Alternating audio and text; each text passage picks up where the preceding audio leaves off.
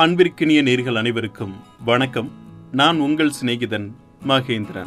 மனிதனின் உணர்வு நிலைதான் அவனது மனநிலை மாற்றங்களுக்கு காரணமாக அமைகிறது. இந்த உணர்வின் வெளிப்பாடாக அமையும் சகிப்புத்தன்மைதான் அவனை பெருந்தன்மை படைத்தவனாக மாற்றுகிறது.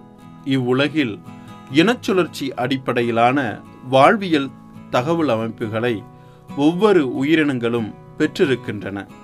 இவற்றுள் வெளிப்படும் அன்பு ஒற்றுமை கருணை உள்ளிட்ட பல உணர்வுகள் அவைகளுக்கு நிறைவான வாழ்க்கை அளிப்பதோடு வருங்கால சந்ததிகளுக்கு அடிப்படை மூலமாகவும் அமைகிறது. இதில் சகிப்புத்தன்மை என்பது உணர்வுகளை கரை சேர்க்கும் ஒரு தோணியாக இருக்கிறது. ஒவ்வொரு மனிதரும் வாழ்வில் எதிர்கொள்ளும் பலதரப்பட்ட பிரச்சனைகளுக்கு சகிப்புத்தன்மை ஒன்றே பாதுகாப்பு அரணாக விளங்குகிறது.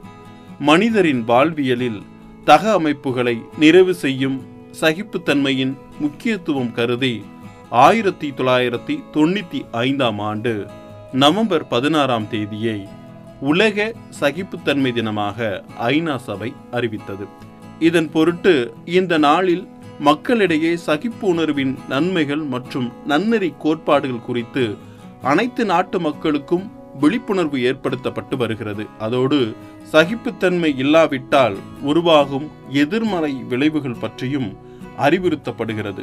மேலும் இந்த தினமானது நன்னெறி கோட்பாடுகளை விளக்குவதோடு சட்டதிட்டங்களான அரசியல் கோட்பாடுகளையும் நிலைநிறுத்தவும் இலக்கணம் வகுக்கிறது.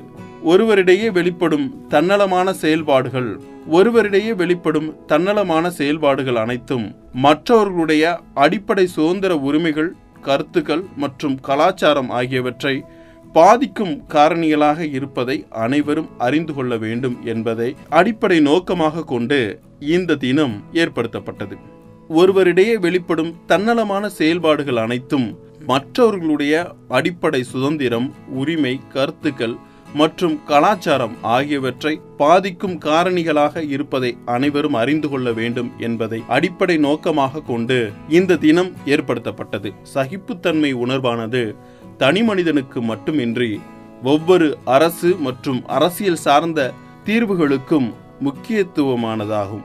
சகிப்புத்தன்மையை முன்னிலைப்படுத்தியே பல்வேறு நபர்கள் வாழ்ந்து வருகிறார்கள். இதற்கு உதாரணமாக நாம் எல்லோரும் அறிந்த மகாத்மா காந்தியை இப்பொழுது நினைவு கூறுவோம். சுதந்திரம் எனும் ஒளிவிளக்கை நமக்கு அளித்ததற்காக எண்ணற்ற போராட்டங்களில் ஈடுபட்ட மகாத்மா காந்தி ஒருபோதும் உயிர்களுக்கு தீங்கு தரக்கூடிய வன்முறை செயல்பாடுகளில் ஈடுபட்டதில்லை. சிறைச்சாலை சென்றாலும் தடியடி விழுந்தாலும் தன் அகிம்சை பாதையில் சகிப்புத்தன்மை ஒன்றே அணையாய் விளக்காய் ஏற்றி அவர் நமக்கு சுதந்திர ஒளியை அளிப்பதற்கு பெரும் தொண்டாற்றினார். எதிர்வரும் பிரச்சனைகளை ஏற்றுக்கொள்ளும் பக்குவம் இருந்தால் சகிப்புத்தன்மை வேரூன்றி வாழ்வில் இன்பங்கள் தலைத்தோக்கும் என்பதை இந்நாளில் அறிந்து கொள்வதோடு சகிப்புத்தன்மையே அன்றாட வாழ்வில் கடைபிடிக்க உறுதியேற்போம். அன்புடன் உங்கள் சிநேகிதன் மகேந்திரன். நடப்பவை நல்லவையாகட்டும்.